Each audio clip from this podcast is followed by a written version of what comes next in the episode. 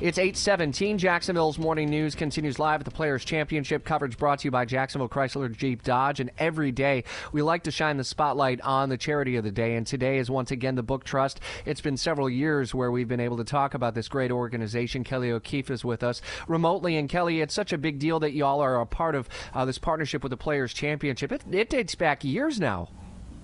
It does, Rich. Um, we're so very excited and thrilled to be part of this amazing event and community. So, our partnership with Morgan Stanley and the PGA has been incredibly important to our work. And um, we focus on cultivating the joy and power of reading for our students. Um, we were founded 20 years ago with the mission to engage every child in book choice and ownership, cultivating literacy rich communities. And being the PGA charity of the day today is really important to getting the word out about how um, critical reading is for kids, especially now um, that they've you know been out of school for a significant period of time due to the pandemic. Well, I'm I'm glad you said that because that is something that every parent is worried about: is how far will the slide go? Do you have data that gives you some confidence or some curiosity about uh, how challenging this next year may be for a lot of kids?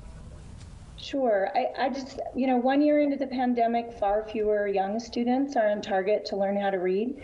Um, about 37% of this year's kindergartners are on track in early reading skills compared to 55% during the 2019 2020 school year. Um, so, school closures have certainly had a big impact on reading development. Um, and that's especially true for underserved um, students and communities. So, what our program does is um, it's quite simple we you might remember receiving the Scholastic Book Club flyers in school when you oh, were yeah. young. Uh, and and the fun of perusing those. So each month of the school year, Book Trust students have an opportunity to choose and own two to three books from the Scholastic Book Club's flyer. And choice is a really big hallmark of our program. We know that students who get to choose books of interest are much more likely to be motivated to read.